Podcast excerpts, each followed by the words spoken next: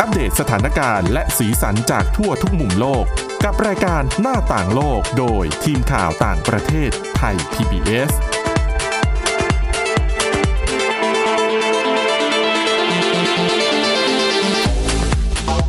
สวัสดีค่ะคุณผู้ฟังต้อนรับเข้าสู่รายการหน้าต่างโลกค่ะ รายการของเราในช่วงนี้แน่นอนนะคะ ยังคงต้องเกาะติดเรื่องของการระบาดของโควิด -19 โดยเฉพาะสายพันธุ์โอมครอนนะคะ ที่สร้างความกังวลให้กับทั่วโลกค่ะอ่ะ วันนี้นะคะ พบกับคุณชนชยานันท์พร้อมสมบัติและดิฉันสวรักษ์จากวิวัฒนาคุณค่ะ ค่ะ สวัสดีคุณผู้ฟังค่ะ ค่ะ คุณนันคะตอนที่โควิด -19 ระบาดนะตั้งแต่ช่วงต้นปีที่แล้วเนี่ยคือนักวิชาการทั่วโลกเนี่ยก็คือหนึ่งนอกจากจะพูดถึงการรับมือกับการระบาดที่เกิดขึ้นณปัจจุบันแล้ว มีหลายคนก็เสนอว่า ดูท่าแล้วเนี่ยไวรัสโควิด -19 คงจะไม่ใช่การระบาดครั้งสุดท้ายที่โลกต้องเผชิญ อืม ถ้าพฤติกรรมมนุษย์ยังไม่เปลี่ยนอะไรอย่างเงี้ยนะคะ ก็เลยมีการเสนอถึงขั้นว่า เราอาจจะต้องวางแผนเพื่อรับมือกับการระบาดของโรคอื่นๆ ในครั้งต่อไป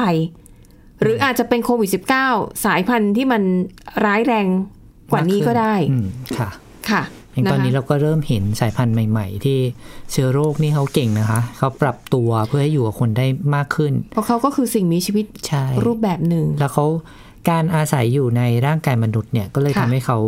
จำเป็นจะต้องปรับตัว อืม เพื่อให้อยู่ได้นานอยู่ได้ทน เหมือนเหมือนกับเชื้อโรคชนิดอื่นนะคะ ที่เคยแพร่ระบาดแต่ว่าที่ผ่านมาเนี่ยเราจัดการกับมันได้ด้วยวัคซีนด้วยอะไรก็ตามเนี่ย ค่ะ หลายปัจจัยด้วยกันแต่ปัจจุบันนี้ดูเหมือนจะเป็นเรื่องยากขึ้นเรื่อยๆนะคะ อืมอืม แล้วก็อย่างตอนนี้นี่สายพันธุ์โอมิครอนใช่ไหมคะ ค่ะ ที่กำลังถูกพูดถึงไปทั่วโลกเลยก็ทั่วโลกเป็นกังวลเรื่องนี้เหมือนกันนะคะ ค่ะ ซึ่งไอ้ข้อเสนอว่าโลกควรจะเตรียมความพร้อมเพื่อรับมือกับการระบาดขั้นต่อไปเนี่ยนะคะ เริ่มมีการพูดถึงกันอย่างเป็นรูปธรรมมากขึ้นนะคะ โดยสมาชิกขององค์การอนามัยโลกค่ะ เขาบรรลุความตกลงขั้นต้นแล้วนะคะว่า จะมีการหารือในรายละเอียด เรื่องการทำสนธิสัญญาระดับโลก เพื่อป้องกันและรับมือกับโรคระบาดครั้งใหญ่ต่อไปที่มันอาจจะเกิดขึ้นอีกในอนาคต อืม นะคะ ภาษาอังกฤษเนี่ยใช้คำว่า pandemic treaty ก็คือสนธิสัญญาว่าด้วยเรื่องของโรคระบาดที่มันลามไปทั่วโลกนะคะ ทีนี้หลักๆก็คือว่า แม้ว่าเนื้อหาเนี่ยมันจะออกมาสวยหรูดูดีแค่ไหนก็ตาม แต่ประเด็นคือสนธิสัญญาที่ว่านี้เนี่ย มันจะไม่มีข้อผูกพันทางกฎหมาย อืม เออ แปลว่าคุณจะทำหรือไม่ทำมันไม่มีบทลงโทษอะไรทั้งสิ้น มันเหมือนกับข้อตกลงโลกร้อนไหม ถูก คุณ ต้อง คุณสวรักษ์ใช่ไหม ใช่ ก็คือไม่ทำก็ได้แต่เป็นเขาเรียกว่าเป็นอะไรอ่ะ เหมือนเป็นการให้คำมั่นสัญญา เออ ใช่ไหม เป็นหน้าที่ที่ไม่ทำก็ได้เหรอ ก็ ใช่ไหม คุณไม่ทำไม่มีใครลงโทษเนี่ยมันไม่มีบทลงโทษ อืม เออ นะคะ แต่เขาบอกว่าอ่ะก็ยังดีกว่ามันไม่ได้ทำอะไรเลยนะคะ แล้วก็การที่มีสนธิสัญญาลักษณะนี้ขึ้นมาเนี่ย มันก็อาจจะเป็นเรียกว่าอะไร เป็นตัวที่ในอนาคตเนี่ยอาจจะสามารถนำไปใช้เจรจากับกลุ่มประเทศใหญ่ๆได้ ค่ะ อย่างเวลาหารือเรื่องโรคระบาดอะไรอย่างเงี้ยบางทีก็เอาเอาข้อตกลงเนี้ยนี่ไงเราร่างไว้แล้ว อืม มาดูกันไหมว่าในข้อตกลงเนี้ยคุณสามารถทำอะไรหรือว่าช่วยอะไรประเทศยากจนได้บ้าง อืมน่าจะ กลุ่ มี ม ข้อดีเหมือนกันนะคะ ใช่ กลุ่มประเทศใหญ่ๆที่ว่านี่ก็อย่างเช่นพวกสหภาพยุโรปแล้วก็ประเทศร่ำรวยทั้งหลาย อ๋ออย่างที่เราเห็นชัดเจนเลยนะคุณสวรักษ์ที่ถูก ค่ะ พูดถึงกันมากอย่างโอมิครอนเนี่ย สิ่งที่เห็นชัดเจนมากคือวัคซีนมันไปไม่ถึงประเทศยากจน ค่ะ เนื่องจากว่ามันถูกถูกเอาไปใช้ก่อนในประเทศที่ร่ำรวยนี่แหละ แล้วก็ฉีดกันหลายเข็มอะใช่ไหม ก็คือความเหลื่อมล้ำความไม่เท่าเทียมไง อ๋อ ไอ้ประเทศ เนอะ ที่มีเงินก็ฉีดแล้วฉีดอีกบูสเตอร์เม็ดเข็มที่สามสี่ห้า ใช่แต่เราแต่เราเคยคุยกันนะ ค่ะ คุณสวรักษ์ในในรายการอีกรายการหนึ่งเนี่ย อืม ก็เคยคุยกันแล้วเรื่องนี้ แต่ว่าบางประเทศเนี่ยก็มีข้อจำกัดเรื่องการใช้วัคซีนเหมือนกันเนาะ ค่ะ มันไม่ใช่แค่เรื่องวัคซีนมากน้อยด้วย ค่ะ มันเป็นเรื่องของการขนส่งเรื่องของการเข้าถึงวัคซีนเนี่ยมันก็เป็นเรื่องยากในบางประเทศ ใช่ ด้วยนะคะ ใช่นะคะอ่ะดังนั้นนะคะไอ้ส่วนที่สัญญาที่ว่าเนี้ยแม้ว่าจะเริ่มต้นณเวลานี้ แต่คาดกันว่าอีกหลายปีอ่ะ อืม กว่าจะเจรจาตกลงกันในรายละเอียดได้นะคะ แล้วก็คิดว่ากว่าจะกว่าจะทำทำออกมาเสร็จแล้วก็จะมีผลตกลงแล้วตกลงร่วมกันว่าจะเริ่มใช้เนี่ย น่าจะเป็นเดือนพฤษภาคมปี 2024 เลย โอ้โห อีกสามปีเนาะ คือไม่รู้ตอนนั้นโควิด -19 จะเป็นยังไงบ้างแล้วเนาะ แต่ฉันเชื่อว่ามันคงต้องผ่อนคลายสถานการณ์ไประดับหนึ่งแล้ว เพราะ ค่ะ ว่าถ้ายังอยู่ในสถานการณ์การระบาด อืม คงจะไม่มีใครยอมเสียเปรียบ ค่ะ ประเทศของตัวเองในการที่จะเสี่ยงในการติดเชื้อเพิ่มหรอกดิฉันว่านะอย่างตอนนี้อังกฤษ ค่ะ ก็เห็นว่าฉีดวัคซีนกระตุ้น ค่ะ เป็นเขาเรียกว่าอะไรเร่งเลยอะ ค่ะ ่ะ แล้วก็ลดลดระยะเวลาการฉีดจาก เออ เข็ม ระหว่าง ที่สอง เข็ม ไปเข็มที่สามเนี่ยสั้นลงด้วยนะคะ ค่ะ เพราะว่าต้องการให้วัคซีนเนี่ยครอบคลุมเพื่อป้องกันโอมิครอนนี่แหละ ใช่ ก็เลยคิดว่า ค่ะ ถ้าเป็นข้อตกลงในลักษณะที่เกี่ยวข้องกับวัคซีนเนี่ยฉันเชื่อว่าคงจะต้องขยับเวลาออกไปเรื่อยๆแหละ ไม่รู้ว่า 3 ปีอย่างที่เนี้ยจะจะเป็นไปตามนี้หรือเปล่า ค่ะ ก็เนื้อหาหลักๆนะคะ ที่คาดกันว่าจะระบุไว้ในส่วนที่สัญญาเอ่อที่เกี่ยวข้องกับโรคระบาดใหญ่เนี่ยก็คือหลักๆ คือเขาป้องกันไม่ต้องการให้ปัญหาที่มันเคยเกิดขึ้นในช่วงโควิด -19 มันเกิดขึ้นซ้ำอีกนะคะแล้วก็ต้องการที่จะทำให้เกิดโครงสร้างในระดับโลกว่าถ้ามันเกิดเหตุฉุกเฉินโรคระบาดขึ้นมาจริง ๆ เนี่ยแต่ละประเทศควรจะมีระบบเฝ้าระวังและติดตามโรคอย่างไร อืม ติดตามโรคอย่างไร อืม นะคะ คือโควิด -19 ระบาดปีที่แล้วอะบางประเทศอาจจะตั้งหลักไม่ทัน ค่ะ ปล่อยให้คนเดินทางต่างชาติเดินทางเข้ามา อ้าว แล้วมันไม่มีระบบตรวจไม่มี คือไม่รู้จะทำยังไง อืม ตั้งหลักไม่ทัน แต่ตอนเนี้ยจะมีเป็นโปรโตคอลเป็นแบบแผนร่างไว้เลย เกิดโรคระบาดปุ๊บ สิ่งหนึ่งที่คุณต้องทำหนึ่งสองสามสี่ห้า อืม คนเข้ามาใช่ไหมกักตัวก่อน ระบุตัวหรืออะไรก็ว่าไปนะคะ แล้วก็รวมถึงจะต้องมีการวางแผนเพื่อรับประกันเรื่องการผลิตวัคซีนและยา อืม ให้ได้ในระดับที่แต่ละประเทศเนี่ยต้องการด้วย อืม นะคะ ก็ดีนะ มีอะไรแบบนี้เกิด ใช่ ขึ้นมา อย่างน้อยก็มีโครง ค่ะ คร่าวๆสำหรับการปฏิบัติ เพราะว่าเราต้องยอมรับว่าโควิด -19 ที่เราเผชิญสถานการณ์มาเกือบเกือบๆจะ 2 ปีเต็มเนี่ยนะคะ ก็ ค่ะ ทำให้ทั่วโลกอะสั่นคลอนเลย อืม ไม่รู้ว่าจะต้องจับจับจุดกันยังไงดี จนถึงวันนี้ที่บอกว่าเริ่มคุมได้เนี่ย ค่ะ ความจริงก็อาจจะคุมไม่ได้ก็ได้นะคะ เพราะว่า สายพันธุ์ใหม่มันมาเรื่อยๆ แล้วก็ ค่ะ เราก็เป็นกังวลมาก อืม ว่าอุ๊ยถ้าเกิดมันกลับมาแบบคราวที่แล้วเราจะทำยังไง ยิ่งประเทศไทยเนี่ยนะคะ มันมี ค่ะ วงรอบของมันเนาะคุณสวรักษ์ ค่ะ ถ้าเราลองสังเกตในยต่างประเทศเขาปิดไปก่อนเรา ปิดปุ๊บเนี่ยพอเขาเริ่มผ่อนคลายอะกลายเป็น ค่ะ ว่าพอถึงจังหวะผ่อนคลายของเขาอะเราเริ่มปิด อืม ก็เลยกลัวว่า เอ๊ะ อีรอบเนี้ย ในขณะที่คนอื่นเริ่มเริ่มปิดนะคะ บาง ค่ะ ประเทศเริ่มปิดตอนนี้เราเห็นหลายประเทศเลยที่ห้ามต่างชาติเดินทางเข้าเนี่ย ค่ะ ก็เป็นไปได้ไหมว่าประเทศไทยจะต้องกลับมาปิดกันอีกรอบหนึ่ง ถ้าไปถึงจังหวะนั้นนี่คงหนักหนาสาหัสอยู่พอ นะคะ สมควรนะคะ โดยเฉพาะยิ่งเรื่องของเศรษฐกิจนะคะ ใช่ เอาละค่ะคุณผู้ฟังเรื่องของโควิด -19 นี่บอกแล้วว่าผลกระทบนี่มันแบบแทบจะทั่วทุกภาคส่วนนะ ที่ได้รับผลกระทบนะคะ แม้แต่เรื่องของโรคไม่ใช่โรคระบาด มันเป็นโรคติดเชื้อที่ในยุคหนึ่งมันเคยเป็นปัญหาใหญ่ในประเทศไทย นั่นก็คือโรคเอดส อืม นะคะ ค่ะ หรือว่าผู้ที่ติดเชื้อ HIV ค่ะ นะคะ ปรากฏว่าพอเราเกิดวิกฤตการระบาดของโควิด -19 เนี่ย คือสภาพกำลังทั้งหมด มันทุ่มไปที่โควิด อืม -19 จนทำให้ การควบคุมหรือว่าลดจำนวนผู้ป่วยโรคเอส เนี่ย มันลดลง ค่ะ ซึ่งอันนี้เป็นประเด็นที่องค์การอาองค์การสหประชาชาตินะคะเขาแสดงความกังวล อืม และไม่ใช่แค่โรคเอส นะคุณนันวันโรคเอ่ย อืม โรค โรค ไข้ ติดเชื้ เลืออด ทั้งอหลาย อกอะไรพวกเนี้ย ซึ่งเมื่อก่อนน่ะเราคุมได้ค่อนข้างดี ค่ะ แต่พอตอนเนี้ยมาเจอโควิด -19 อ่ะคือทุกอย่างมันกาดมันตกไปหมดน่ะนะคะ ดิฉันเชื่อว่าส่วนหนึ่งมันมาจากศักศักยภาพการรักษา ศักยภาพทางสาธารณสุขด้วยเป็นสำคัญเลยนะคะ ใช่ เพราะว่าพอโควิด -19 เกิดระบาดขึ้นมาหนักๆเนี่ยการ ค่ะ เข้าถึงการรักษาหรือแม้แต่การเข้าถึงยาบางประเภทเนี่ย อืมอืม ที่ต้องคุมเชื้อพวกนี้ก็ก็เป็นเรื่องยากลำบาก ใช่ ก็เลยทำให้สถานการณ์มันแย่ลง ถูก นะคะ ต้องค่ะ ก็ประเด็นปัญหานี้นะคะ ถูกหยิบยกขึ้นมาโดยโครงการเอสแห่งสหประชาชาติค่ะ เขาออกมากระตุ้นให้ประเทศต่างๆ เนี่ย กลับมาให้ความสำคัญกับการยุติการแพร่ระบาดของเชื้อ HIV และโรคเอส เพราะเขาพบว่า การดูแลคือควบคุมผู้ติดเชื้อของโรคเนี้ยไม่ให้มันเพิ่มจำนวนขึ้นมาเนี่ยนะ ค่ะ ปรากฏว่าปัญหานี้มันถูกละเลยไป ในช่วงที่โควิด -19 ระบาด อืม แล้วถ้าหากว่าสถานการณ์ยังเป็นเช่นนี้ต่อไปอีกนะคะ อาจจะทำให้มีผู้เสียชีวิตจากการติดเชื้อ HIV หรือว่าโรคเอสเนี่ยเพิ่มขึ้นถึง7ล้าน7แสนคน ภายในเวลา 10 ปีอืมเขาบอกว่าสิ่งที่กระทบที่เห็นชัดๆ ก็คือว่า 1. ปริมาณการตรวจหาเชื้อ HIV ลดลง อืม นะคะ เป็นไม่ได้ เพราะตอนนี้ทุกประเทศก็คือมุ่งหาแต่การติดเชื้อโควิด -19 ไง อืมค่ะ ใช่แลบต่างๆเนาะก็ต้อง ค่ะ ทุ่ งาม นหนัก สรรพกำลังเนาะ อืม แล้วผู้ที่ติดเชื้ออยู่แล้วเนี่ย การเข้ารับยาต้านไวรัสก็ลดลง อืม อันนี้อาจจะเป็นไปได้ว่าโรงพยาบาลหลายแห่งอย่างที่เราได้ยินใช่ไหมคะอ้าวคนไหน อาการไม่หนักไม่อะไร อืม รอไปก่อนการผ่าตัดเลื่อนเลื่อนได้เลื่อนก่อน ค่ะ ส่วนยาก็มาเอาทีนึงก็เอาไปตุนหลายๆเดือนเลยนะ อืม บางทีพอยาหมดแล้ว อาจจะ บางคนอาจจะไม่ได้ติดตามอาการต่อเนื่องนะที่ฉัน ค่ะ เชื่อว่า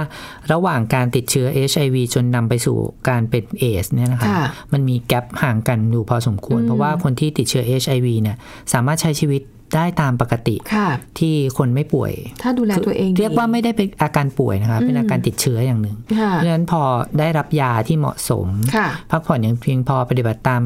ปฏิบัติตัวตามแพทย์สั่ง อืม ตรวจภูมิคุ้มกันต่าง ๆ พวกนี้นะคะ ค่ะ บางท่านเนี่ยถึงขนาดที่ไม่ต้องรับยาแล้วก็มี อืม แต่พอไม่ได้ไปพบแพทย์ ค่ะ ไม่ได้ไปตรวจไม่ได้ติดตามอาการเนี่ยโอกาสที่จะติดเชื้อ HIV และนำไปสู่อาการของโรคเอดสเนี่ยก็มีสูงขึ้น แล้ว น่า คุณ จะ นั เป็น นอ แบ ย่า บ ลืม นั้นค่ะ ภาวะเศรษฐกิจตกต่ำ ค่ะ เพราะเครียดเนี่ย โอ้ก็เคทำรียด ให้ นี่ ภูมิร่างกายอ่อนแอเนาะ เครียดนี่เป็นตัวสำคัญที่ทำให้อาการกำเริบนะ ค่ะ ที่ฉันน่ะเคยไปสัมภาษณ์ คุณหมอที่ทำเรื่องเกี่ยวกับยารักษาโรคเอดส์อะไรพวกเนี้ย ค่ะ คุณหมอบอกว่า ถ้าคุณดูแลตัวเองดีนะ คุณอยู่ได้สบายเลยใช้ชีวิตเป็นคนปกติเลย อืม แต่สิ่งที่น่ากังวลที่สุดก็คือความเครียด อืม ถ้าผู้ติดเชื้อคนไหนเนี่ยมีความเครียดสูงอ่ะภูมิคุ้มกันร่างกายคือมันจะตก ตก ทันที อืม ดังนั้นอ่ะสภาพจิตใจเนี่ย ค่ะ สำคัญไม่แพ้กับการดูแลตัว ใช่ เอง ทุกโรคเลยนะคุณสวรรค์ ค่ะ คือดิฉันขอแลกเอ่อแลกเปลี่ยนประสบการณ์ คุณพ่อเนี่ยที่เป็นมะเร็งใช่ไหมคะ อืมค่ะ แล้วก็ตอนที่รู้ว่าเป็นมะเร็งใหม่ ๆ เขาจะจิตใจเขาจะแบบไม่ดีนะไม่สบายใจอะ อื ไร ม เงี้ย อืมอืม เพราะฉะนั้นก็ภูมิก็จะตกร่างกายก็จะอ่อนแอ ค่ะ มะเร็งเนี่ยก็ก็ทำหน้าที่ได้รวดเร็วมากเลยใช้ช่องว่างตรงนี้เนี่ยแหละโจมตี ค่ะ ร่างกายให้อ่อนแออเพราะร่างกายอ่อนแอเนี่ยมันจะรับยาแรงๆที่ไปฆ่ามะเร็งเนี่ยไม่ได้นะคะ ค่ะ ต้องรอให้ร่างกายแข็งแรงมี ค่ะ ภูมิในระดับหนึ่งก่อนถึงจะเอ่อให้เคมีบำบัด อืม หรือว่าช่วยเรื่องยาเพื่อเข้าไปคุมมะเร็งได้ อืม นี่ก็เป็นเรื่องหนึ่งที่ที่ทำให้ร่างกายเนี่ยอ่อนแอ รวมไปถึงโรค ค่ะ ติดเชื้อต่างๆ ที่อยู่ในกลุ่มเดียวกับโรคเอดสเนี่ยเนาะ อืม ก็โอ้โหมีหลายโรคด้วยกันเลย ค่ะ รูมาตอยอย่างเงี้ยนะคะ ค่ะ ก็เป็นโรค ใช่ ติดเชื้อแบบหนึ่งที่ที่ต้องกินยากดภูมิทั้งหลายอ่ะ เออคือกิน โอัต ยาไม่เท่าไหร่ อนกัน แต่บอกให้คนไข้ทำใจแบบทำใจดีๆ อย่าไป ใช่ คิดมาก เนี่ยไม่มียาตัวไหน ช่วยได้ ใช่ต้อง นะคะ ระดับหนึ่งเราต้องผ่านช่วงเวลาในการทำใจเป็นระดับหนึ่ง ค่ะ ก่อน เอาละค่ะคุณผู้ฟังปัญหาเรื่องของโรคเอดสในช่วงภาวะการระบาดโควิด -19 ยังไม่หมดเท่านี้นะคะ แต่ว่าเดี๋ยวตอนนี้เราพักกันแป๊บหนึ่งช่วงหน้ากลับมาติดตามกันต่อค่ะ หน้าต่างโลกโดยทีมข่าวต่างประเทศไทย PBS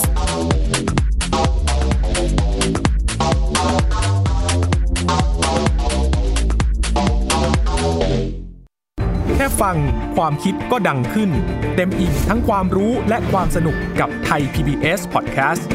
อาหารเนี่ยมันจะมีสัญญะทางการเมืองเนี่ยซ่อนอยู่ มีเจ้าหญิงแสนสวยพระองค์หนึ่งถูกสาปให้เป็นโรคซึมเศร้า คำนี้มันมีความหมายมากคำว่า winter of something เนี่ยฤดูหนาวของอะไรก็ตามเนี่ยมันจะมีเหตุการณ์ในประวัติศาสตร์ที่มันจะถูกใช้คำว่า winter เนี่ยตลอดเวลา ทางการจีนออกมาเปิดเผยนะคะว่าประชาชนที่เป็นผู้ใหญ่ประมาณครึ่งหนึ่งของทั้งประเทศอะมีน้ำหนักเกินแล้วก็เป็นโรคอ้วน ตอบโจทย์ทุกไลฟ์สไตล์ ตั้งแต่มีโควิดเนี่ย Apple สร้างสรรค์ฟีเจอร์เพื่อให้มันสอดคล้องกับโควิดเลย ผมจะนำมาเล่าใน EP นี้เนี่ย คือเกี่ยวกับค่ายกักกันอัลชวิกในประเทศโปแลนด์ ฟังได้ทุกที่ ทุกเวลา ทุกช่องทาง ค้นหาคำว่าไทย PBS Podcast หรือที่เว็บไซต์ www.thaipbspodcast.com เพราะวิทยาศาสตร์อยู่รอบตัวเรา มีเรื่องราวให้ค้นหาอีกมากมาย เทคโนโลยีใหม่ ๆ เกิดขึ้นรวดเร็ว ทำให้เราต้องก้าวตามให้ทัน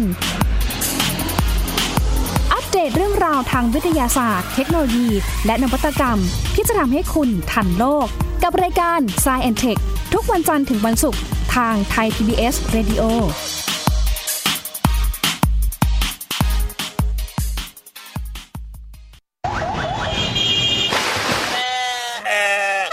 ชวนทุกคนตะลุยไปให้สุดโลก สะบัดจินตนาการกับเสียงต่างๆ ไปพร้อมกัน ในรายการ เสียงสนุกทาง www.thaipbspodcast.com และแอปพลิเคชันไทย PBS Podcast แล้วเจอกันนะครับ หน้าต่างโลกโดยทีมข่าวต่างประเทศไทย PBS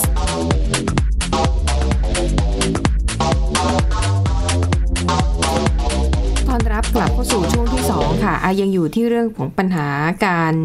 ที่มีผู้ติดเชื้อเอชเอ่อแล้วก็เอาติดเชื้อ HIV แล้วก็เป็นโรคเอชที่เพิ่มสูงขึ้นนะคะ ก็คือจริง ๆ แต่เดิมเนี่ย องค์การสหประชาชาตินะคะเขาก็ตั้งเป้าไว้ว่าภายในปี 2030 นะคะหรืออีก 8-9 ปีนับจากนี้เนี่ย ค่ะ เขาต้องการที่จะทำให้เอ่อโรคเอดสเนี่ยคือหายไปจากโลกนี้เลยนะคะ ซึ่งการทำงานที่ผ่านมามันก็ได้ผลในระดับหนึ่ง แต่ว่าพอมาเจอโควิด -19 เข้าไปก็ดูท่าทางแล้วเนี่ยเป้าหมายที่วางไว้ ว่าปี 2030 โลกจะไม่มีโรคเอดสหรือผู้ติดเชื้อ HIV แล้วเนี่ยไม่น่าจะไม่น่าจะทำได้นะคะ เพราะเขาบอกว่าปี 2020 ปีที่แล้ว ทั่วโลกค่ะ มีผู้ติดเชื้อ HIV รายใหม่เนี่ย1ล้าน5แสนคนนะคะ แล้วก็ในหลาย ๆ ประเทศเนี่ยมีผู้ติดเชื้อเพิ่มมากขึ้นเรื่อยๆเขาบอกว่าปัญหาหนึ่งนะคะของการติดเชื้อ HIV ก็คือ ความไม่เท่าเทียมในสังคม อืมนะคะ อย่างในกลุ่มประเทศแอฟริกาตอนใต้เนี่ยนะคะเขาพบว่าเด็กอะติดเชื้อ HIV และ 6 ใน 7 ของเด็กที่ติดเชื้อ HIV เป็นเด็กผู้หญิง อืม ในขณะเดียวกันค่ะ กลุ่มที่มีความหลากหลายทางเพศ กลุ่มชายรักชาย แล้วก็ผู้ค้าบริการทางเพศรวมถึงผู้ที่ติดยาเสพติด คนกลุ่มนี้มีความเสี่ยงที่จะติดเชื้อ HIV สูงกว่าคนทั่วไป 25-35 เท่า ดังนั้นนะคะ องค์การอนามัยโลกเนี่ย พยายามจะรณรงค์เรื่อง ยุติความเหลื่อมล้ำ ยุติเอส เหมือนกับในบางสังคมอ่ะมันมีการเลือกปฏิบัติ อาจจะทำให้คนกลุ่มนี้เนี่ยไม่กล้า เข้าไปปรึกษาแพทย์เพื่ออ ม ขอรับอุปกรณ์ป้องกันหรือว่ารู้ตัวว่าติดแล้วเนี่ยอาจจะไม่อยากกล้าเข้าไปรักษาเพราะว่ากลัวสังคมรู้แล้วเดี๋ยวจะมันจะเป็นถูกตีตราอะไรแบบนี้ เรียกว่าการเข้าถึงบริการทางการแพทย์เป็นส่วนสำคัญที่ที่คนบุคคลเหล่านี้ คืออาจจะเข้าถึงแต่ไม่กล้าเข้าหา อ๋ออืมแต่ดิฉันว่าเข้าถึงก็เป็นส่วนหนึ่งด้วยนะ ได้ เพราะบางคนอาจจะไม่รู้ช่องทางว่า ค่ะ ไปรับบริการที่โรงพยาบาลปกติเนี่ยได้ไหม อืม นะคะ หรือว่าเอ๊ะไปแล้วจะถูกแบบที่คุณสวรักษ์ว่าไหมตตีตราไหม ค่ะ บริษัทจะรับเข้าทำงานไหม อืม หรือบางคนเนี่ยเลือกที่จะทำงานไปสักพักหนึ่งพอใกล้จะตรวจสุขภาพเนี่ยลาออกตัดสินใจลาออกก็มี อืม เพราะว่าก ลัวต ก ร ลั วจแล้วว่า จอ เขาตรวจแล้วเจอว่าเป็น HIV ซึ่งความจริงอะเราสังคมนี้ควรจะต้องทำความเข้าใจให้ตรงกันนะคะ ว่าการติดเชื้อ HIV เนี่ยมันไม่ใช่โรคแบบที่เรากลัวเหมือนเมื่อ 20-30 ปีก่อนอีกแล้วนะคะ อืม มันเป็น ใช่ มันเป็นโรคติดเชื้อ ค่ะ เหมือนกับโรคติดเชื้อทั่วไปที่กินยาแล้วรักษาหาย ไม่ได้แพร่ง่ายเหมือนกับโควิด -19 ด้วยนะคะ ค่ะ มันติดเชื้อส่งต่อเชื้อกันเนี่ยยากพอสมควรเลย ยากมาก ยากมากด้วย และยิ่งถ้าคนที่กินยาเอ่อ ต้านไวรัส ต้านไวรัสเนี่ย ก็สามารถที่จะอยู่ใช้ชีวิตเป็นปกติ ใช่ แพร่เชื้อได้ยาก ได้ หรือบางคนเนี่ยไม่พบเชื้อเลยนะคะ คุณสมรัก อ๋ออ๋อใช่ถ้าดูแลตัวเองดี ใช่ ในระยะ ก็ หนึ่ง ไม่ นะคะ ตรวจเลือดไม่พบเชื้อแล้วก็มีนะคะ ค่ะ อย่างเงี้ย ซึ่ง ก็ก็ถือว่าเราต้องอยู่ร่วมกันได้ได้อย่าง ได้ ปกติสุขมากขึ้นนะคะ ค่ะ อย่างของ UN เนี่ยนะคะ ที่เขาดูแลเรื่องกับเอดส์โดยเฉพาะเนี่ยเขาได้พูดถึงมียุทธศาสตร์สำคัญอยู่ 5 ข้ออที่จะต้องเร่งดำเนินการเพื่อยุติการระบาดของโรคเอดส์นะข้อแรกคือ ระบบสาธารณาสุขเนี่ยชุมชนนั้นควรจะเป็นคนออกแบบเอง แล้วก็ให้ชุมชนเนี่ยเป็นศูนย์กลางอ่ะเหมือนถ้ารู้ว่ามีผู้ติดเชื้อก็อ่ะไปชวนเขาเข้ามาหรือว่าให้การดูแลรักษาตามความเหมาะสมนะคะสองการเข้าถึงยา แล้วก็เทคโนโลยีทางการแพทย์อย่างเท่าเทียม ค่ะ ข้อ 3 ค่ะ การสนับสนุนแพทย์แล้วก็บุคลากรทางการแพทย์ด่านหน้านะคะ4การรับมือกับการแพร่ระบาดเนี่ยต้องคำนึงถึงสิทธิมนุษยชนเป็นสำคัญเอออันนี้เป็นประเด็นที่ละเอียดอ่อนนะ ค่ะ เออ ก็ใส่ไว้ด้วย ข้อสุดท้ายค่ะ จะต้องมีระบบข้อมูลที่มีประชาชนเป็นศูนย์กลาง และให้ความสำคัญกับประเด็นเรื่องความเหลื่อมล้ำในสังคม อืม อืม เรื่องนี้ถือว่าเป็นเรื่องที่สหประชาชาติให้ความสำคัญนะคะ ค่ะ แล้วก็ไทยเนี่ยก็มีส่วนเข้าไปเข้าไปรับฟังเรื่องนี้ด้วยนะคะ ค่ะ แล้วถ้าดูสถานการณ์ของเราตอนนี้นะคะ สถานการณ์ของไทยเนี่ยกองโรคเอส แล้วก็โรคติดต่อทางเพศสัมพันธ์กรมควบคุมโรคก็บอกว่าเอ่อข้อมูลในเดือนเมษายนที่ผ่านมานี้นะคะ มีผู้ติดเชื้อ HIV ที่ยังมีชีวิตอยู่เนี่ย 493,859 คนด้วยกัน ค่ะ มีผู้ติดเชื้อรายใหม่ 5,825 คน อืม เฉลี่ยแล้วเนี่ย 16 คนต่อ ต่อวันนะคะ แล้วก็มีผู้เสียชีวิตจาก HIV เนี่ย11,214 คนต่อปี หรือว่า ค่ะ เฉลี่ยประมาณ 31 คนต่อวัน อืม ซึ่งถ้าไปเปรียบเทียบ มีคุณหมอนะคะ คุณหมอแพทย์หญิงชีวนันท์เลิศพริยสุวัตผู้อำนวยการกองโรคเอดส์เนี่ยบอกว่าสถานการณ์ HIV หรือว่าสถานการณ์เอดส์ในประเทศไทยเนี่ยดีขึ้นนะคะ ค่ะ เห็นได้จากจำนวนผู้ติดเชื้อรายใหม่ที่ลดลงจากหลักแสน หลักหมื่นเมื่อหลายปีก่อนเนี่ย อืม มาเหลือ 5,800 คนในปีนี้นะคะ อืม แต่ว่า ค่ะ ไทยเนี่ยก็ตั้งเป้านะคะ ว่าจะลดจำนวนผู้ติดเชื้อรายใหม่ ให้ไม่เกิน 1,000 คน ภายในปี 2030 หรือว่าปี 2573 นะคะ ค่ะ ก็แต่ว่าคุณหมอก็ยอมรับค่ะว่าเป็นเป้าหมายที่ยากมาก อืม ขนาดตอนนี้เนี่ยเรา 5,800 อีก 10 กว่าปีข้างหน้าเนี่ย ค่ะ จะให้เหลือพันคนต่อปี อืม บอกว่าเป็นเรื่องยาก ซึ่งก็ถ้าดูภาพรวมคุณสวรักษ์เล่าให้ฟังก็คงจะยากจริง ๆ นะคะ ค่ะ อืมแล้วก็แต่ว่าไทยเนี่ยก็มีสนับสนุนแนวคิดที่คุณสวรักษ์เล่ามานี่แหละว่าเราต้องลดความเหลื่อมล้ำตรงนี้ให้ได้นะคะ ค่ะ อืม อย่างที่ฉันเคยทำข่าวเรื่องนี้เมื่อตอนเมื่อสักหลายปีก่อนนะคะ ก็เคยไปที่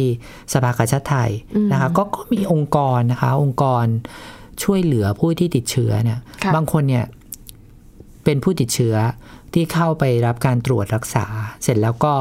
เข้าไปช่วยในองค์กรเหล่านี้ด้วยนะคะจำนวนมากเลย บางคนเนี่ยตั้งตัวได้ถ้าเกิดเราพูดคุยกันตามปกตินี่ไม่มีทางรู้เลยคุณสัมรักษ์ว่า อืม เป็นผู้ติดเชื้อหรืออะไร เพราะว่า ค่ะ ใช้ชีวิตปกติมาก แต่ว่าเขาใช้ประสบการณ์ของเขานี่แหละ ค่ะ ในการ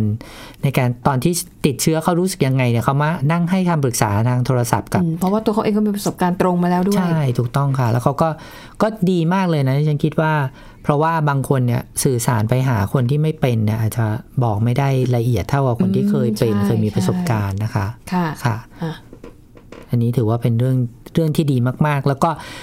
เอ่อที่ผ่านมาเนี่ยนะคะ มีน้องหลายคนบางคนเนี่ยอายุน้อยมากนะคะคุณสาวรักษ์ ค่ะ สิบเจ็ดสิบแปดปรากฏว่าเขาติดเชื้อจากการมีเพศสัมพันธ์แบบไม่ป้องกันเนี่ยเพียงครั้งเดียวเท่านั้นเอ นี่ ง ไงเด็กไงพอเป็นเยาวชนมันหลายหลายอย่างเลยไงความอยากรู้อยากเห็นความ ใช่ อยากลองแล้วก็